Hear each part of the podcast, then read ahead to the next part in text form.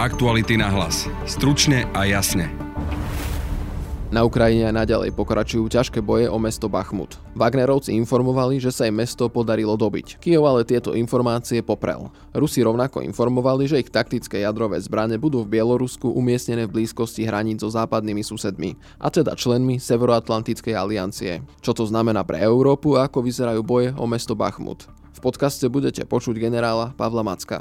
Strata Bachmutu nie je taká citeľná. Je dôležitá možnosť tých politických dôvodov, ale z vojenského hľadiska je to len jeden z niektorých priestorov. V druhej téme podcastu sa pozrieme na návrh ministra spravodlivosti Viliama Karasa, ktorým chce vyriešiť majetkové práva el gé bé té plus ľudí. Svoj majetok by si podľa neho mali spravovať cez súkromné nadácie. el gé bé té plus komunita aj neziskový sektor v návrhu vidia viacero problémov. V podcaste budete počuť Martina Macka z Inakosti. Je ťažko predstaviteľné, že by nejaký bežný pár na Slovensku si založil nadáciu kvôli tomu, že tam vloží napríklad spoločný byt. Či šéfku nadácie Zastavme korupciu Zuzanu Petkovú. Napríklad budete bohatý podnikateľ, čelíte nejakému obchodnému sporu, máte prehrať milión, tak rýchlo vložíte majetok do tejto nadácie. Počúvate podcast Aktuality na hlas. Moje meno je Adam Oleš a na dnešnom podcaste spolupracovala Denisa Žilová.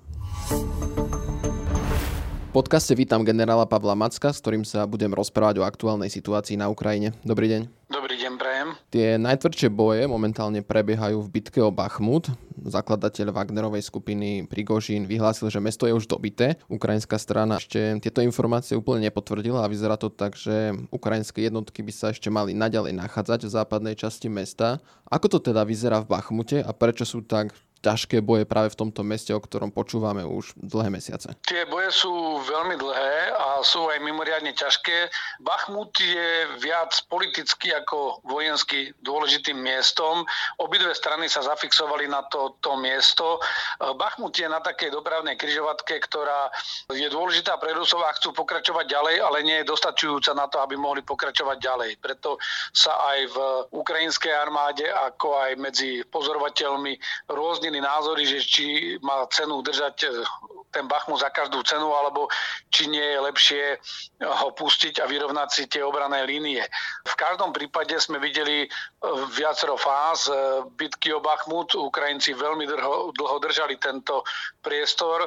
Potom sa podarilo ruským silám preniknúť do predmestí samotného Bachmutu a začal sa boj o mesto, ktoré medzi tým sa vyľudnilo a ruské sily vykonali tak zvané čiastočné obklúčenie toho mesta, to znamená, dokázali ho uzavrieť z troch častí.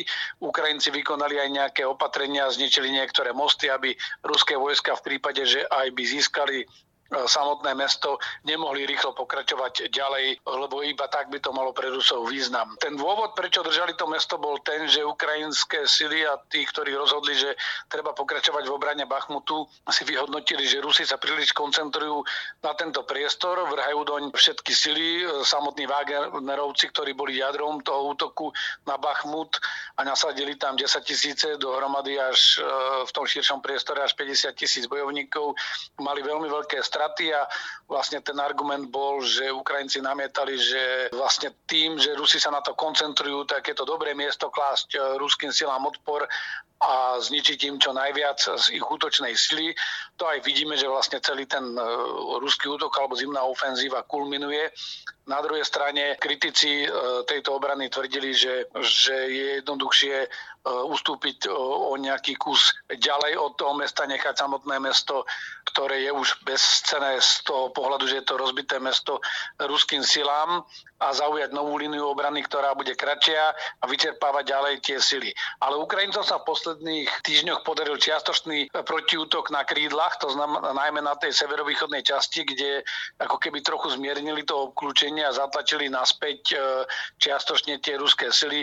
Teraz vidíme, že predsa len Wagnerovci postupujú priamo do mesta. Tie boje sú veľmi ťažké, opäť sú tam veľmi vysoké straty, ale samotné získanie toho mesta, ako som naznačil, neznamená ešte to, že to vedia rýchlo využiť a že môžu rýchlo pokračovať ďalej. Ukrajinci majú pripravené línie aj vedia zaujať ďalšie línie a strata Bachmutu, aj to, čo im vlastne už odporúčali západní pozorovatelia, nie je taká citeľná. Je dôležitá možnosť tých politických dôvodov, ale z vojenského hľadiska je to len jeden z niektorých priestorov.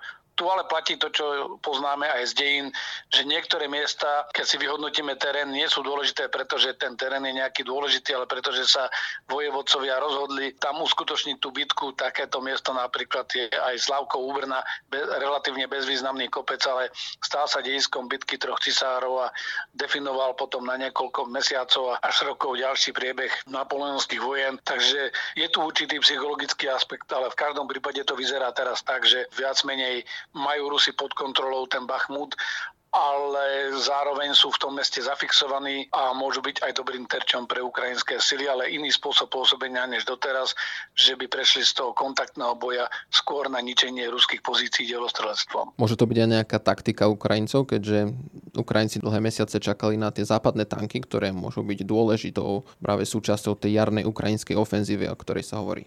Taktika Ukrajincov je to v tom zmysle, že Ukrajinci, keď videli, že Rusi sa koncentrujú v útoku na tento priestor, tak sa ich snažili maximálne oslabiť, aby de facto Rusom odobrali tú schopnosť prudkého náhleho útoku alebo pre veľkého prielomu na niektorom úseku fronty, niekde v nejakom priestore. A z tohto pohľadu sa to naplnilo. Tu je skôr otázka, že či to stálo za tú cenu, lebo aj Ukrajinci museli nasadiť nejaké rezervy. V každom prípade my sme videli, že veľká zimná ofenzíva zo strany Ruska kulminovala a vlastne jej maximálny úspech bude dobitie Soledaru, ktorý, ktoré sa uskutočnilo pred pár mesiacmi a možno dobitie toho Bachmutu, ale zároveň Rusi stratili dynamiku a schopnosť pokračovať ďalej a tým pádom Ukrajinci vlastne po vytvorení vhodných klimatických podmienok, doplnení výzbroje a preskupení svojich jednotiek by mohli vykonať jarnú protiofenzívu, o ktorej čoraz viacej hovoria a ktorú aj čoraz viacej pripúšťajú ruské sily. Takže áno, stručne povedané, je to súčasť ukrajinskej taktiky, tých možností bolo viacero, zvolili si túto, uvidíme v ďalších týždňoch a mesiacoch, nakoľko sa im to vyplatilo. V nedeľu uviedol ruský veľvyslanec v Minsku Boris Grízlo, že ruské taktické jadrové zbrane budú v Bielorusku umiestnené v blízkosti hraníc so západnými susedmi, a teda členmi Severoatlantickej aliancie. Čo bude vlastne znamenať takýto krok z ruskej, ale aj bieloruskej strany? Na túto vec sa treba pozerať z dvoch rôznych uhlov pohľadu. Ten prvý uhol pohľadu je, že nie je to nová hrozba. Rusko len zvyšuje ten svoj tlak. Ono už má rozmiestnené jadrové zbrane v Kaliningradskej oblasti, to znamená, nie je to niečo nové na východnom okraji Severoatlantické aliancie. Zmena je v tom, že pribudne týchto zbraní, lebo budú aj v Bielorusku. Na druhej strane je to zlý signál zo strany Ruska v tom, že Rusko vlastne ako keby sa snažilo vrátiť v dejinách. Veď Bielorusko, Ukrajina, Kazachstan mali jadrový status po rozpade Sovietskeho zväzu a bolo to práve budapešťanské memorandum, kde sa zaviazali tieto zmluvné strany a zároveň tí garantori, že vlastne dojde k denuklearizácii, to znamená odstránenie jadrových zbraní z týchto krajín, že budú odovzdané naspäť Rusku a tam budú spoločne zničené. To sa aj stalo a preto Bielorusko, Ukrajina a aj Kazachstan získali nejadrový status. Týmto rozmiestnením zbraní Bielorusko ako také nezíska jadrový status, lebo tým Rusi argumentujú, že oni ich tam len rozmiestnia, ale neodovzdávajú ich do právomoci Bieloruska. No ale v každom prípade je to zlá správa aj pre slovenských tzv. Mierotvorcov, lebo vlastne to ukazuje, že Rusko argumentuje tým, že je zatlačané do kúta a že, že vlastne chce mier, ale reálne rozmiestňuje jadrové zbranie, rozmiestňuje také jadrové zbranie, alebo chystá sa teraz aj Bielorusko rozmiestniť také jadrové zbranie, ktoré dávajú jasnú jasný signál, že aj to americké rozhodnutie odstúpenie o dohode o raketách stredného a krátkeho doletu bolo správne, lebo vlastne Rusi tú dohodu porušovali. Teraz to porušovanie len potvrdzujú. Tuto treba povedať, že napriek tomu, že Rusko sa snaží to retoricky hájiť tak, že je to v priamej súvislosti s Ukrajinou, nie je to pravda. Rusko má túto snahu dlhodobo. Rusko už dlhšie indikovalo, že by chcelo rozmiestniť v Bielorusku zbranie. Teraz si našlo vhodnú príležitosť a zámienku. Bieloruský režim sa tým stane ešte viacej závislý na ruskom režime. Oni sú dnes v nejakom spoločnom zväzovom štáte, kde majú aj spoločnú obranu, ale vlastne v tomto okamžiku Rusi prinášajú jadrové zbranie aj na bieloruské územie. Z hľadiska globálneho sa nič také zásadne nezmení, ale samozrejme je to zlý signál z hľadiska medzinárodnej bezpečnosti. Je to zlý signál smerom k aliancii. Aliancia má principiálne dve možnosti, ako reagovať.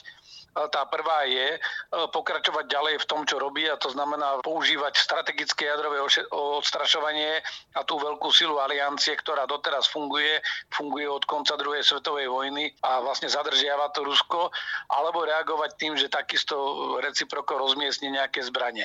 A tu chcem povedať, že všetko nasvedčuje tomu, že aliancia bude reagovať tým prvým spôsobom, to znamená, nebude reagovať rozmiestnením zbraní.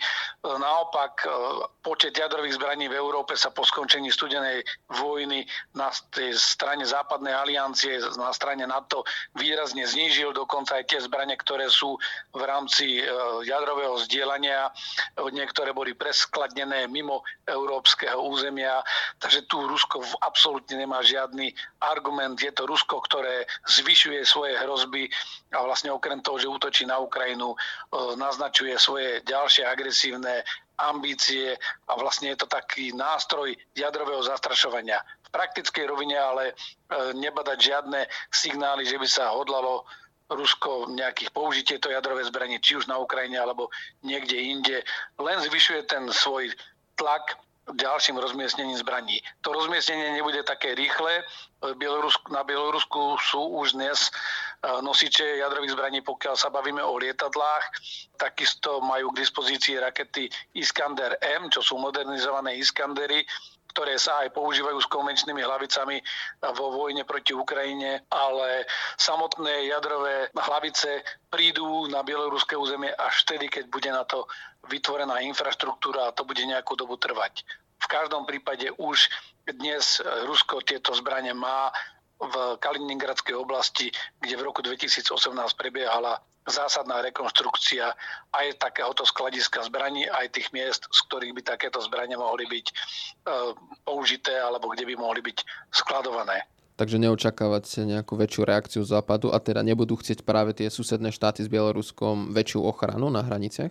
Takto. Neočakávam nejakú prehnanú reakciu. Je to samozrejme veľmi negatívny signál, ktorý naznačuje, že Rusko, Rusko je dlhodobo krajinou, ktorá je nespoľahlivým partnerom, ktorá je agresívna, ktorá zvyšuje svoju agresivitu a svoj tlak. A samozrejme na to my musíme reagovať, ale to už je zakomponované v tej reakcii. Aliancia na svojom poslednom samite schválila zvýšenie počtu síl vysokej pripravenosti zo štyridsaťpäť tisíc na štyristo tisíc a bude sa samozrejme na ďalšom samite rokovať, kde tie síly budú, ktoré krajiny, aké záväzky preveznú, ale nejaká priama reakcia na tieto jadrové zbranie nebude, lebo tieto jadrové zbranie v prípade použitia proti aliancii by automaticky viedli k veľkej jadrovej výmene a preto tá zadržiavacia schopnosť strategického jadrového odstrašovania aliancie by mala fungovať. Tu sa nedá pracovať s nejakými scenármi, že by Rusi začali obmedzenú jadrovú vojnu voči aliancii. Je to skôr nástroj ruského jadrového zastrašovania a hľadajú si preto rôzne argumenty. To bol generál Pavel Macko. Ďakujem vám za rozhovor. Prajem príjemný deň.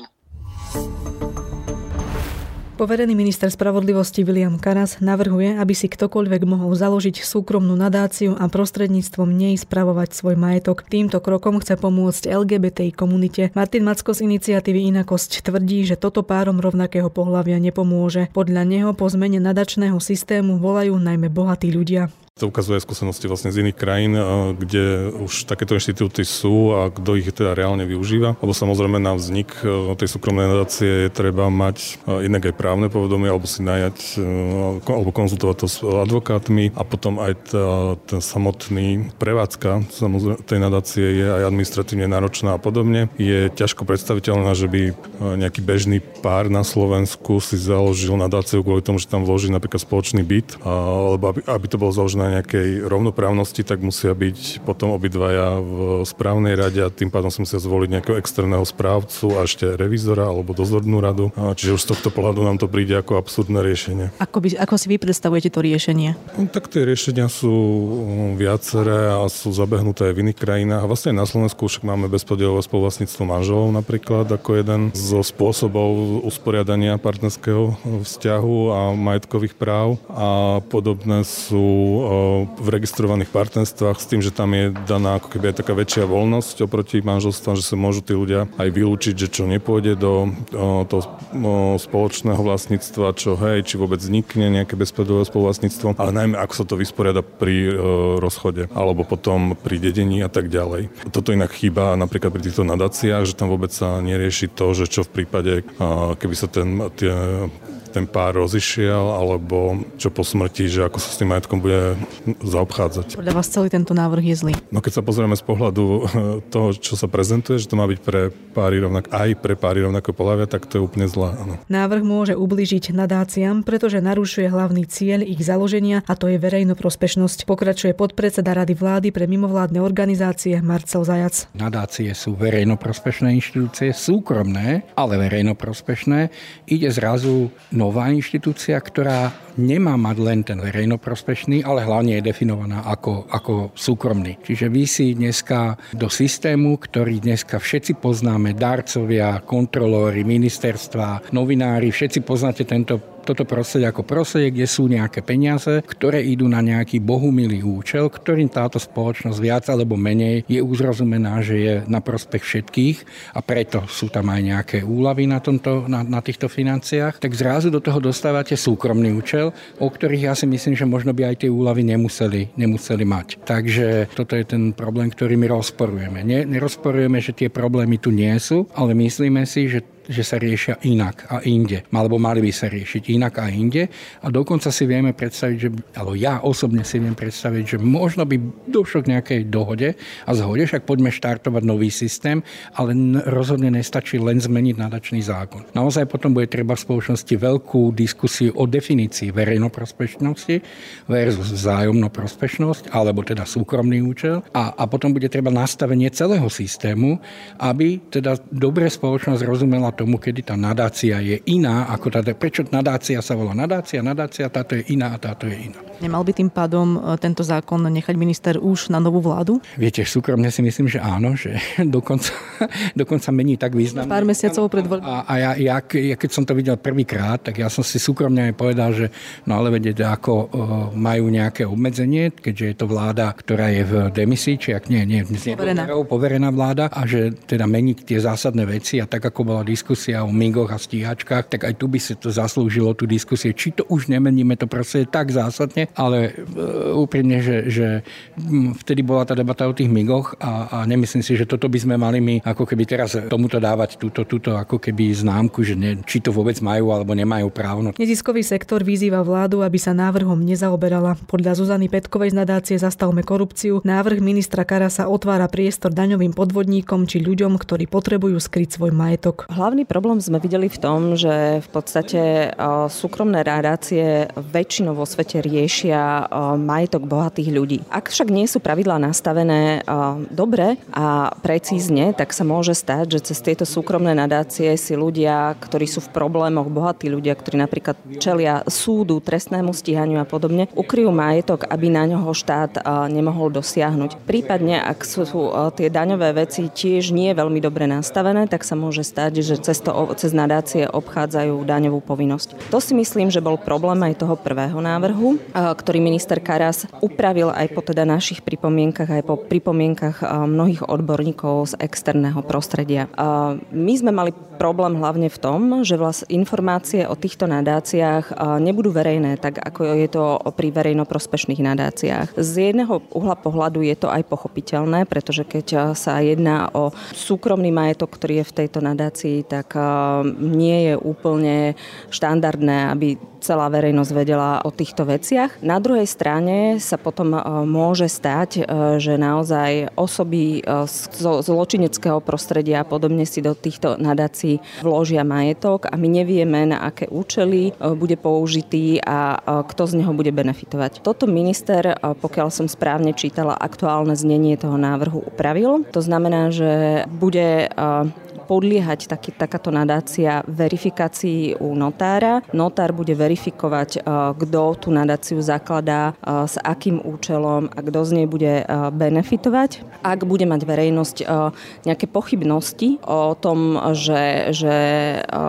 tá nadácia robí niečo nekalé, môže sa s kvalifikovaným podnetom obrátiť na Žilinský súd, ktorý štandardne preveruje napríklad konečných užívateľov výhod v registri partnerov verejného sektora. Tu je ale problém, že keď ja nebudem mať informácie o tej nadácii ako watchdogová organizácia, alebo vy ako novinár, vy nebudete vedieť ten kvalifikovaný podnet podať. Čiže tá kontrola tých nadácií je stále slabá. Takisto to môže ukrátiť veriteľov. Napríklad budete bohatý podnikateľ, čelíte nejakému obchodnému sporu, máte prehrať milión, tak rýchlo vložíte majetok do tejto nadácie, z majetku bude ďalej profitovať rodina a veriteľ sa k tomu majetku už ťažšie dostane. Čiže stále sú tam, my tam stále vidíme rezervy a naozaj by bolo lepšie, keby minister tento návrh stiahol, keby sa úprava týchto súkromných majetkových pomerov, ktoré my, ktorú my tiež považujeme za dôležitú, lebo na Slovensku takáto úprava chýba, tak keby sa to urobilo na novo po väčšej diskusii a so súhlasom všetkých dotknutých osôb a teda aj nadačného prostredia. Okrem toho, čo ste spomínali, sú tam ešte nejaké rizika, ktoré možno by mohol minister zapracovať do tohto návrhu v budúcnosti? Ja si myslím, že, že nejde o to definovať tie rizika tak, aby sa opravili. Ide o to celý ten návrh stiahnuť a úplne na novo po diskusii so všetkými odborníkmi napísať a zaradiť do občianskeho zákonníka, tak ako to bolo pôvodne plánované. Vaša kolegyňa Ksenia Makarová mi spomínala, že k návrhu bolo množstvo pripomienok, ale že pán minister zapracoval len menšiu časť, až teda väčšinou sa ani nezaoberal. Ako si možno toto vysvetľujete? Alebo či viete konkretizovať, že o aké pripomienky išlo? Ja som si tam všimla napríklad pripomienku ministerstva vnútra, ktorá by mala vlastne tieto, tieto nadácie registrovať. Ja sama viem, keďže aj my ako nadácia sa na ministerstve vnútra registrujeme, že ministerstvo nemá také kapacity, aby dokázalo zvládnuť ešte ďalší nápor nejakých súkromných nadácií, ktoré tu začnú vznikať. Ministerstvo malo, malo tiež takúto zásadnú pripomienku, pokiaľ stále vlastne platí verzia, ktorá je na webe, tak ani túto zásadnú pripomienku ministra spravodlivosti nevyriešil. Podobne sú tam pripomienky vlastne toho občianskeho sektora, ktorý žiada to stiahnuť, pretože tu máme dvadsaťročnú históriu nadácií s verejnoprospešným účelom a tie nadácie teda nechcú, aby do toho vstupoval nejaký nejaké usporiadanie si vzťahov medzi dvoma súkromnými osobami alebo viacerými súkromnými osobami. Čiže toto sú všetko veci, ktoré, na ktoré vlastne ani to nové znenie návrhu zákona nereflektuje. Ako si možno vysvetľujete to, že sa minister snaží tento zákon pretlačiť napriek tomu, že o pár mesiacov sú predčasné voľby, že či by nebolo podľa vás riešenie nechať to už na novú vládu? Pán minister je z advokátskeho prostredia, vieme, že bol predsedom Slovenskej advokátskej komory a ja za tým vidím aj silný lobbying advokátskych kancelárií, ktorých klienti, bohatí klienti už dlho volajú po takejto úprave. Aktuality na hlas. Stručne a jasne. To je z dnešného podcastu všetko. Na podcaste spolupracovala Denisa Žilová a Adam Obšitník. Pekný zvyšok dňa vám praje Adam Oleš.